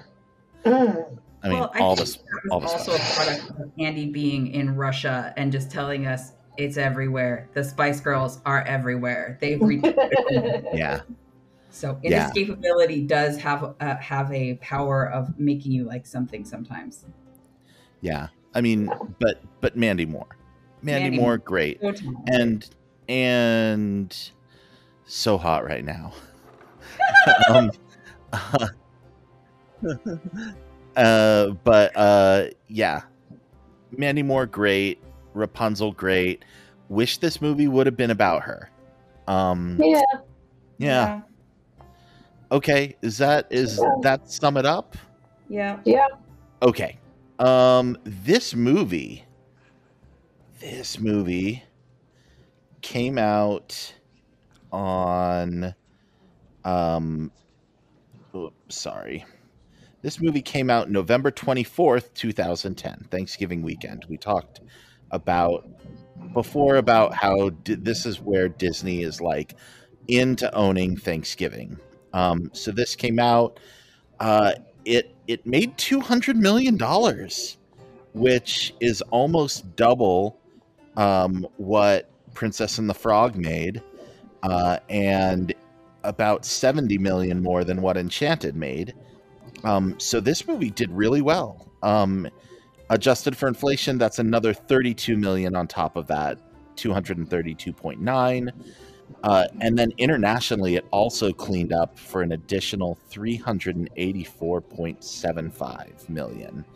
So this movie made over half a billion dollars. Um, and that's before all the merchandising. And there was a lot of merchandising for this movie. So Tangled really cleaned up. Um, here's my question Where was the frying pan accessory? Like, why could I not buy a nice, like, cast iron Dutch oven frying pan? Um, with, I with- reject this question. We do not need to teach physical abuse. no. No.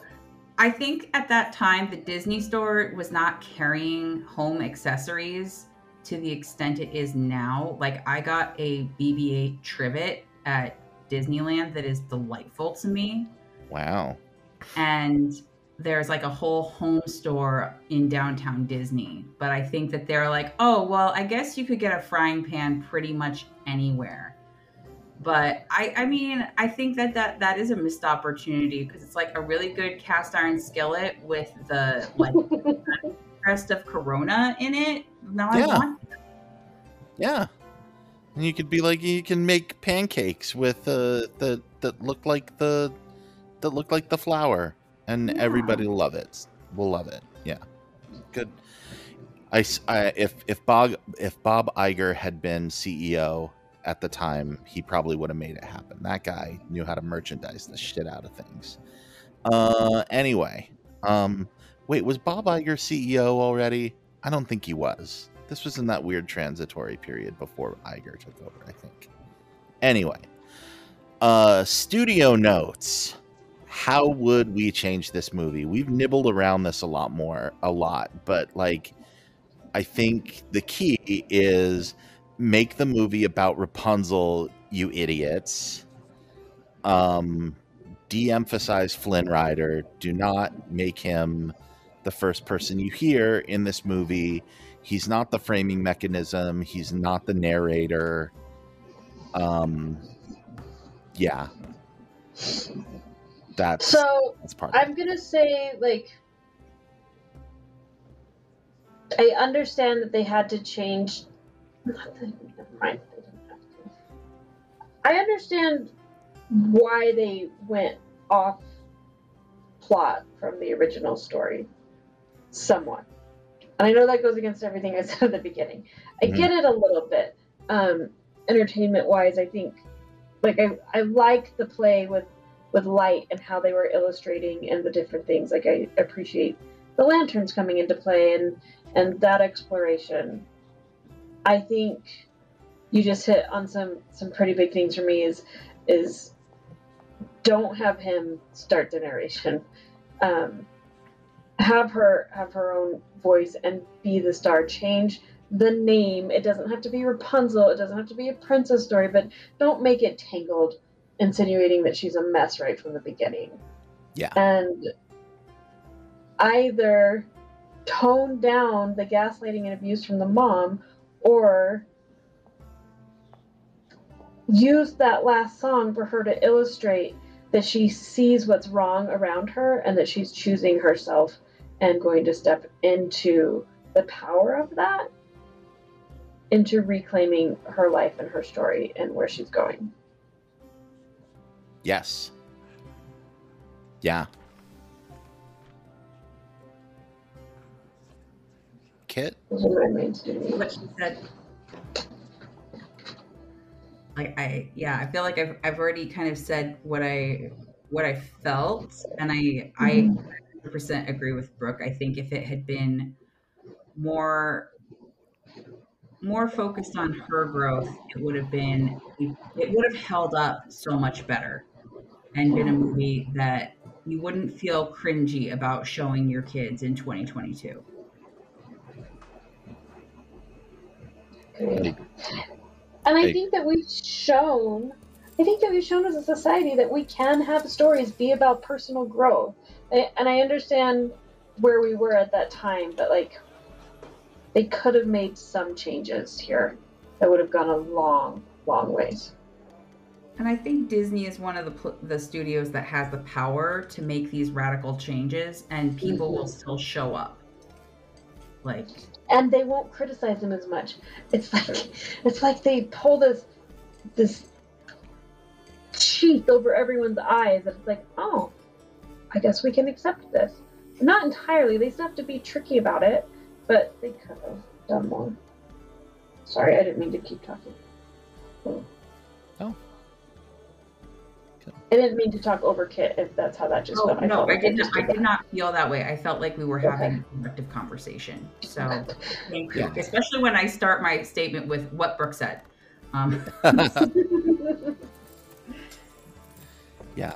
Most of my studio notes are just what Brooke said. I mean, there's there's a lot. I this uh, but I I think we've we've talked a lot about this. Okay, uh best one-liners or quotes.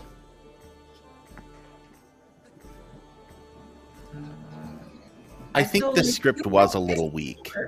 I don't think this was a very quippy script, so I don't know. I think, Sorry, I Kit. think Zachary Levi got most of them. Like He the did. Whole, like, you broke my smolder. I mean, and he has great comic timing, so I wasn't really mad at it. But Mhm. I also really liked when they said, "Go, live your dream." I will. No, not you. Your dream stinks. I was talking to her. That's that was my favorite. That's the one I pulled. Your dream stinks. I was talking to her. Yeah, That was my favorite line. that was a great one. Brooke, did you have any? Uh, no, those were my favorites. Like he does have some pretty, and I, I like the conversations that she has with Pascal herself. So much. Yeah. Oh. Yeah. All of the all of the lines that Pascal and Maximus should have had. Those right. we would have made them fully fully female characters and given them lines. Those ones, those were the best ones. Yeah. Yeah. Okay. Um best side character. I already said mine. Maximus, who is a lady horse. Pascal. Yeah. I think I'm gonna go with Maximus. Yay! You really, you really swayed me towards Maximus. Well, Well- and, and she comes and saves the day, like shows up for him, and I Right. like that. Yeah. Uh, yeah. If if Maximus is a lady horse, like there's that's the that's the best. Yeah. Uh the Brienne of Tarth of this movie. Okay. Um best song. I've got a dream. Yeah. That's my favorite song too. And it's so sad because it's the uh it's the most boy song of the movie and it's the best Mhm. one. But it's Yeah. I mean, they do boys well. They do. It's and it's a lot of fun, and it's it's really too bad that that's the best song. But But I also would like to point out that it's one of the first time that boys are vulnerable on screen in Disney. That is true. That's They're true. not coming to save the day. They they knit, they sew, they collect ceramic unicorns, and have dreams of like becoming a concert pianist. And so like all the things that she does in her in her tower because of her isolation and growing her talents like they wish they could do but they're so busy living their i'm just going to say thug life that Yeah. um, that they don't feel like they're able to until someone comes in and is like hey you know what? You don't have to do you don't have to do thug life like this. You could do thug life with a bakery. It's okay. And still be manly. And Yeah. I, I like that aspect of that song. And so yes it is all about boys in a movie that's supposed to be about girls. But i do think that that was a great thing for young men to be able to see. I hope so. Yeah. I hope they learned from it. Yeah. Okay. Is this a good movie? Fourth time yes Brooke? doesn't look great but fourth time it was awesome Uh, I recognize that there are things about it that were good. that's okay you don't have to Yeah. No, you don't have to love it. No is a fine I answer. think it's a good movie. I think it's horrible, and I wish, I wish they had done the right thing. Yeah. Because the points that you made, Kit, especially about like going out into the world and being susceptible and finding yourself, and st- like those are things. The the boy being vulnerable. These are there's so many things in this movie that should be shown, but it. I am so grateful I didn't watch it with my kid, and I don't plan to until she's older. Mm-hmm. and can i go back So- to studio note really quick Of course. like and i again it's problematic it's not perfect i think the the dynamics with her parents aside like you I see a lot of the things i wish i could have seen entangled in the tangled ever after series and so i wish that they had spent the animation budget to make it beautiful rather than everybody looks sunburned um, just everybody in that movie looks like they're going to get skin cancer. Sorry, show. Uh, everybody in that show looks like they're going to get skin cancer. Uh, but uh, but it's like I wish that that had come out sooner. That didn't come out until I want to say 2019.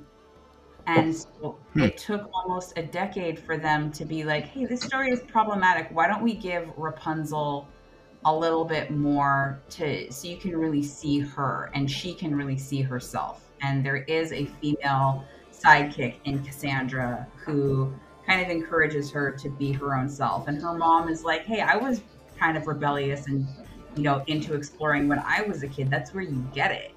Um, and here's my journal so you can read all about my shenanigans. And here's your journal that you can fill up with your own shenanigans.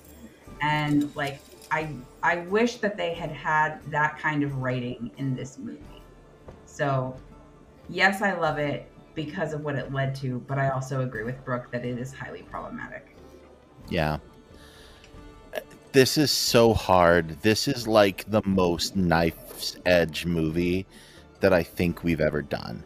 On the one hand, Mandy Moore, Rapunzel in and of herself, great animation, Pascal, Maximus, great. On the other hand, abuse. um and having it be way too much about boys. It, it's it's so hard because that stuff is so damaging. It on the one hand, if you can ignore it, then this movie is a good movie. But it is so hard to ignore, and the movie makes it so hard to ignore. I'm gonna go with just the bare the barely a squeaking to yes. It is it is barely barely a good movie, but the hair's breadth. Um, uh, hair uh, tangled. Um, okay, is the main character, and by which I will say the main character here. I am saying Rapunzel, even though the main character of this movie is arguably Flynn Rider. Is Rapunzel a good character? Yes. Yes. She's Yes. wonderful. Manic Pixie Dream Girl stuff aside, she's still a good person. I love her. Um, should we show this to children? Brooke, you already said no, you're not going to show this to your No. kids until later. Not until she's old enough to comprehend.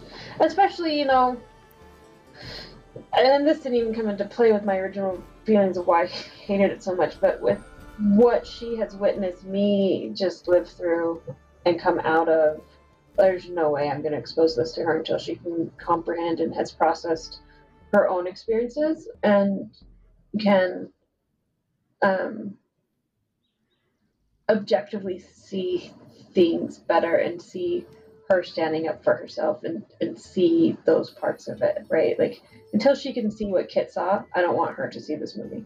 Yeah. And No, I I'm- think like being able to ask her questions, like just Mhm. You described, you know, her in the back of the car talking to her friend about their pronouns and like how badass that is at, a, at such a young age. Like when you can have that kind of cogent conversation about like how did this make you feel when the mom was so abusive, or did you like what do you think about what the mom was saying to her? And like, Yeah. is there anybody in your life that treats you like that? Do you know that that's abuse? Um, Yeah. Because I felt like it was very pointedly like big red signs and flashing bulbs. This is abuse. Um, but I, the fact that you guys didn't feel that way, I'm like, oh wow, I didn't. I it never occurred to me that people wouldn't see it the same way I saw it. Sorry. Um, but Yeah. I think when you can have a coherent conversation about about that, that's when you like a lot of these these uh, movies become interesting, but not not great. Yeah. And and to be fair, I think I'm close. I think she's almost at the age at which we can do that, right? Like my kid, she's so wise beyond her years and and has experienced this and I believe we'll be able to have this conversation soon, especially, you know, with the therapist that she has and all these things. I don't think I'm far from it. But I would say that for for most kids watching it, I think 12 and up is is appropriate. I wouldn't show it to younger kids. Just I just wouldn't. Especially So- now. on Yeah. Uh, speak of the devil, JB Flinders, welcome. Uh, but I'm reminded of last week when you said it's not should we show this to children? Did we show this to children? I did. Um, and my eldest watched this quite a bit when they were very young. And I remember having those conversations. Uh, and I'm like, hey, just so you know, Mother Gothel is treating Rapunzel very poorly. And when adults talk to you like that, that is wrong. Yeah. And you need to know that. And you shouldn't let anybody say mean things to you like that. So, um, Yeah. you know, uh, we we had that discussion. I don't know if uh, I don't know. Maybe I need to talk to them about manic pixie dream girl tropes, but eh, they're 17. They they figured it out by this point, right? Well, and you know, enabling kids to be able to see it from a young age, it's not bad either. It's not bad either. Yeah. And, and and again, I think you know we're talking about very proactive parenting usually in this group, right? I mean, the hard thing is that so many parents are going to stick their kids in front of this movie, and they're going to miss all of that, right? And that's what Zero conversation. about. Yeah, you know, when Andy, when you and Brooke talked about this, and, um, you know, and and it, it is. It's one of those things where you have to have those conversations because the dude, a movie like this, kids are just going to watch it and go, "Oh, that was fun," and then all that stuff's going to get buried in their subconscious, and um, here we go again, right? So, kudos to to all of you for having the conversations with um, the young ones. Um, I- and I'm with you, Andy. I think you know the 14 year old here is like, oh man, if anyone talks to me like that, you know, I'll backhand them. I'm like, okay. Give me a frying pan. yeah, I mean, enjoy. Yeah, you don't need a chameleon to help me. You're fine. But but no, I mean that's it is. It's a it's a testament to the, the good work that you all do um, to keep the conversation going because they do. They it, it's really lazy. Um, and and this one I know Brooke in particular, as you've mentioned, I think this one continues those same lazy tropes, and I, I wish they hadn't. Yeah. Uh, Flinders, you're you're late but not least. Um, do you have any studio notes, favorite lines, favorite side characters, favorite songs, etc.? Give us give us all your your best stuff. What do you? The, the Um, floor is yours. I would say my favorite quote is let's just assume everyone in here doesn't like me because we don't. We don't. um, I mean, again, like, like you, you just you, you should have been the secondary character and um, that kind of thing. Um, oh, my favorite song. I, I have to be honest. None of the songs are really that memorable to me, um, even with Mandy Moore singing them. Um, but I guess maybe Mother Knows Best. Um, Yeah. I I mean, again, I, I like the Grace Potter song a lot, but I, I mean, in the movie, I, yeah, the uh, Mother Knows Best might be just one of the more entertaining ones. I, I, I like how they animated it, you know, how she, how they move in the scene. Um, I mean, there's so many. St- I'm sure you covered most of the studio notes, but um, again, I, I think there's you, you got to make this movie about the character it's supposed to be about, right? Um, Yeah. And and it's not a fairy tale that I like that much anyway. Um, but I, again, I, I think those are my favorites. And and again, I don't I don't know that kids. I mean, when your kids watch this now, did they get into it? Like, um, I don't know. I don't know that the kids here would really like. This would be one of the lower ones I think they'd watch, just because it's not. You know, it kind of gets lost in the Frozen. Like, um, we'd rather watch the normal. But, I mean, was, were they still into it? Because I don't. It was just very unmemorable. Yeah.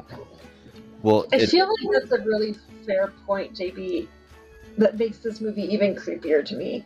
Is that it seems like this movie is sort of targeted to young boys. Yeah. Yeah. Young young boys would really like that, and that's so fucking problematic. Yeah. because if young yeah. boys are learning that this is how they're supposed to act and how women should be talked to by their mothers and they should respond like that, makes this even creepier. Yeah. Yeah. I mean, it is. It's, it's a whole. I, I mean, again, what are it, we regress, we, we go forward, and then we go back with movies like this. And you know, Andy, I'm sure you you talked about the whole story of um, how the Flynn Rider character was so important to the merch and the marketing, and uh, Yep. he's, it's just such a tool tool bag of a character. Um, and I hate that that was probably what everybody was so excited to see. Like, oh, good, Flynn Rider, we can't wait. But, um, uh, Kit, I don't know if you remember when when we went to duets um, in Grossmont. You remember that? We went to what? when we went and saw duets with Davey in Grossmont Center. you Oh remember wow! that? I remember you being really excited about that movie. and, and the best part was about five minutes into it, Davey immediately regretted going to this movie and started to take the seat in front of him apart with a credit card. He started to unscrew the seat because he was going to throw the seat through the screen because he, he hated the movie so bad. And he got, he got about yeah. And, and again, I mean, it had Huey Lewis, so I was I was in, and and Kit was there, and we were having a good time because we went to all the girls' home together. But I was thinking about that, like, this is one of those movies that about 10, 15 minutes in, I'm like, you know, I could probably try to take out the seat in front of it, um, just just out of sheer just boredom and disgust with some of the parts of this movie. But anyway, shout out to, to Kit and Davey in the good times when Davey would try to use a credit card to unscrew um, a theater seat and throw it through a screen. but um, anyway, yeah, good times. But I, yeah, I just, I don't, you know, Andy, I just, I look back at this film and I go, um, you could really skip this in the pantheon. Um, Yeah. I don't know, I don't know what you get for it, honestly. So Yeah. maybe this the studio note is just go right into Frozen. I mean, you get Mandy Moore, and that's about it. Um, Yeah, that's you know, for Mandy Moore completionists, and I am one. well done. We we already talked about my obsession with Mandy Moore. Studio note: Mandy Moore would have been better in duets with uh, Huey Lewis than Gwyneth Paltrow. Fair. So would Zachary Levi. Studio note: duets with Zachary Levi and Mandy Moore. Dude. And if you want it, you got it forever. Well, I remember, Kit, we, we dragged Davey there because Paul Giamatti was in it. And he's like, well, I like Paul Giamatti. We're like, okay, sucker. and he, I want to say Davey loved Gwyneth Paltrow with a passion of a thousand suns. Maybe that because of was it. Expectations. Okay. Which, you know, fair. I loved Gwyneth Paltrow with a passion of a thousand suns because of Great Expectations, and therefore sat through duets. Um, You you were all blinded by. except yeah, because I thought I thought it was the Paul Giamatti after. Oh, what what was the movie about the the, the winery? Oh, uh, sideways. Yeah, I thought I I'm not drinking fucking Merlot. yeah. Yeah. You were all blinded by goop. Oh, I've no, no. never been blinded by goop. I I knew exactly what Gwyneth Paltrow was for many many years. This I was still well, love this was well it. before Sideways, so I guess it was his his role in uh, Truman Show or perhaps Big Momma's House. I don't know. Wait, was this before Sideways? yeah, this is Oh, 2000. This is right after Man on the Moon, and Yeah, but after sliding doors. oh, I'm only looking at Giamatti. Hang on. Oh, oh, oh, I'm I'm sorry. I'm thinking why was I thinking duets came out in like 2009, 2010, the same time as this movie? Never mind. Yes, duets came out in like 2000, 2001, right? Okay, Okay. So never this mind. was so talented Mr. Ripley, Shakespeare in Love, Perfect Murder. Yep, Sliding Doors '98, Duets 2000. Okay. I'm Okay. we went on I would have never So expected us to go on a duets Gwyneth Paltrow tangent on, on I always, I always try to bring a good story of, of kid in my time in San Diego. And that was the one I was thinking of. Like, I think David probably would have tried to unscrew a seat for Tangled. Um, Probably. Yeah. Um Can I add a studio note? Of course. Yeah. This studio, this movie should not have been targeted to young boys. It should have been targeted to teenage girls who needed to learn from her story. Kit, thank you for giving me something to appreciate about this movie. But that's what they should have done. Can I Yeah. can I have a studio note on merch? Yes. Yeah. So the the frying pan that I know you hate, I know you hate it, and I'm to me, the frying pan was very like, oh yeah, I carried that. Like I had a, uh, I had pepper spray on like my keychain and my backpack until I was almost thirty, and like I probably started should have. places where you weren't allowed to have pepper spray in the in the clinic so i just kind of took it off and it was sat in a box till i threw it away but it's like i remember all the discussions with like both my mothers being concerned about like riding public transit and going to school in san diego and like you know So I was like, I kind of get her taking a frying pan because it's like it's Yeah. to go alone. Here, take this. Um, Yeah, the Zelda pan. So, so if we're Yeah. going to have merch, I would like a frying pan pepper spray or like um, I, I found the frying pan at Walmart and I put it in the chat, but I have not yet found the frying pan with pepper spray. I will keep looking. Maybe Etsy. Oh wow. Well, so that's a toy. No, I want like a fun. Or wait, no. Yeah, oh, okay. No, that. no pepper spray is a weapon. Yeah. Yeah, that's the most hilarious Walmart toy I've seen in that they actually created and it's got the got Pascal on it, right? Oh. Yeah. Perfect for smacking.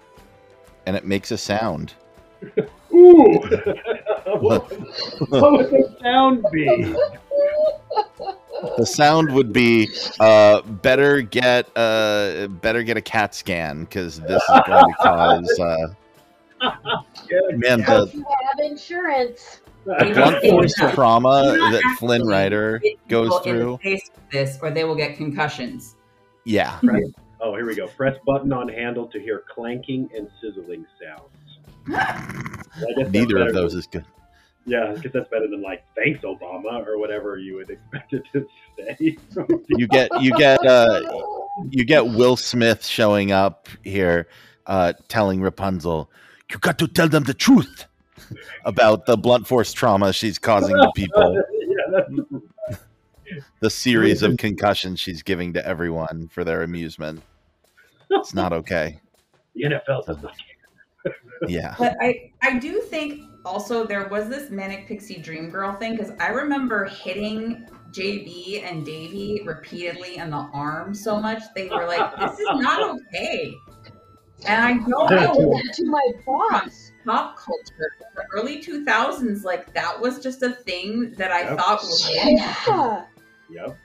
I thought I did that to my boss so much that he started telling his wife that he ran into the doorknob at work because he had a bruise on his arm, and she was like, "Where'd you get that bruise?" And he lied to cover up how abusive I was to him. That's not okay.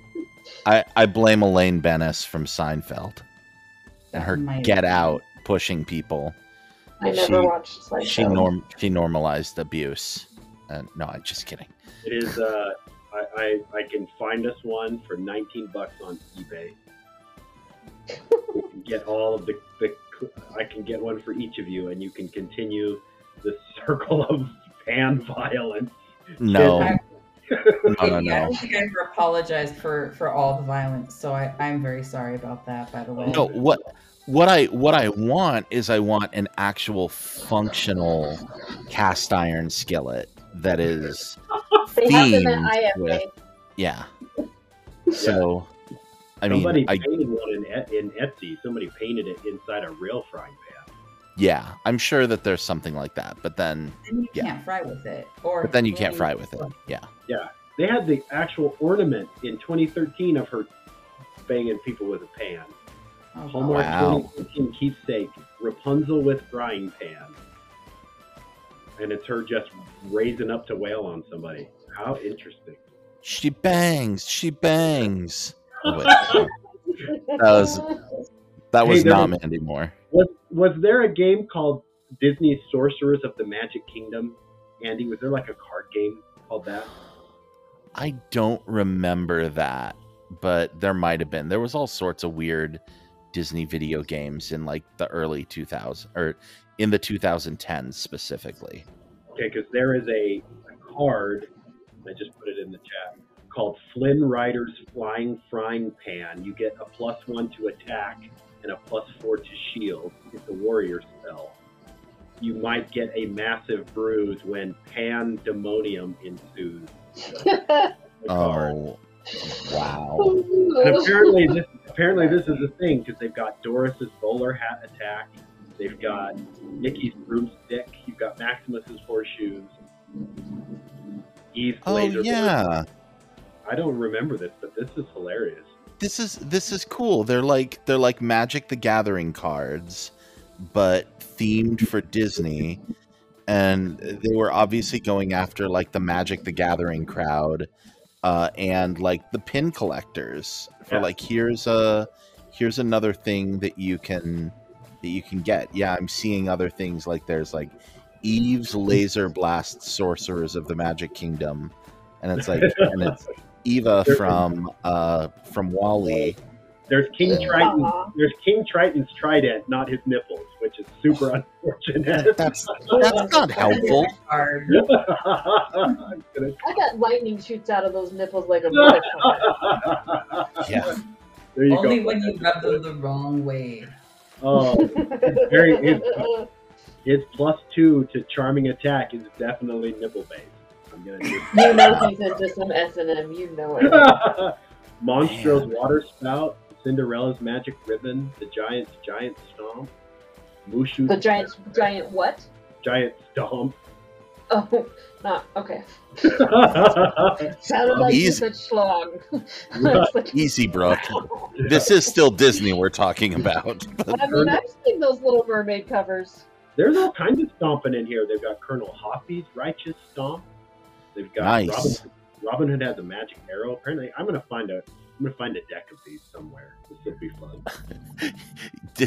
JB, who has previously sent me large boxes of Desert Storm trading cards, you are definitely going to find some of these, and they will end up on my doorstep. I'm sure. I fully expect one morning to walk out and step on a melted con cone. So, like, That, that, well, I still got to get you your Candyman action figures. so you Yeah. can the background at the pool. Um, oh, it's Rapunzel's hair whip, plus five to attack. I whip my hair back and forth. I whip my. Oh wait. What is the horrible caption? This is how a girl expresses her emotions through her tresses. Oh, wow. No, Oh. honey, no. God, I fucking hate it. That's awful. No. Oh, not. Someone someone got paid to write that. That was someone's job to come up with that caption, and that's what they wrote.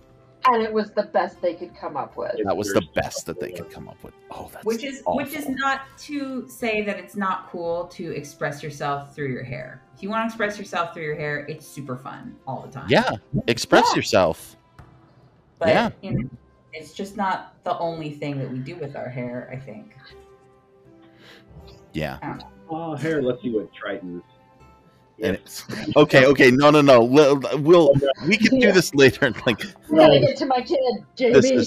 yeah. Well, okay, we'll we'll put a we'll put a bow on this, but we can we can come back to this maybe on next week's episode where we're gonna talk about Brave and more Disney cashing in on more merchandise, and I'm sure that we can find a bunch of Merida trading cards and stuff as well. Oh, I'm, so I'm looking for that'll be that'll be tons of fun and then and next week also kit you need to show up with your choice for what your birthday movie is going to be Yay! Hey, better Choice be doing paralysis is killing me. I have a list of like 15 movies that I do too. I need someone to talk about with them and help me rank them and to decide.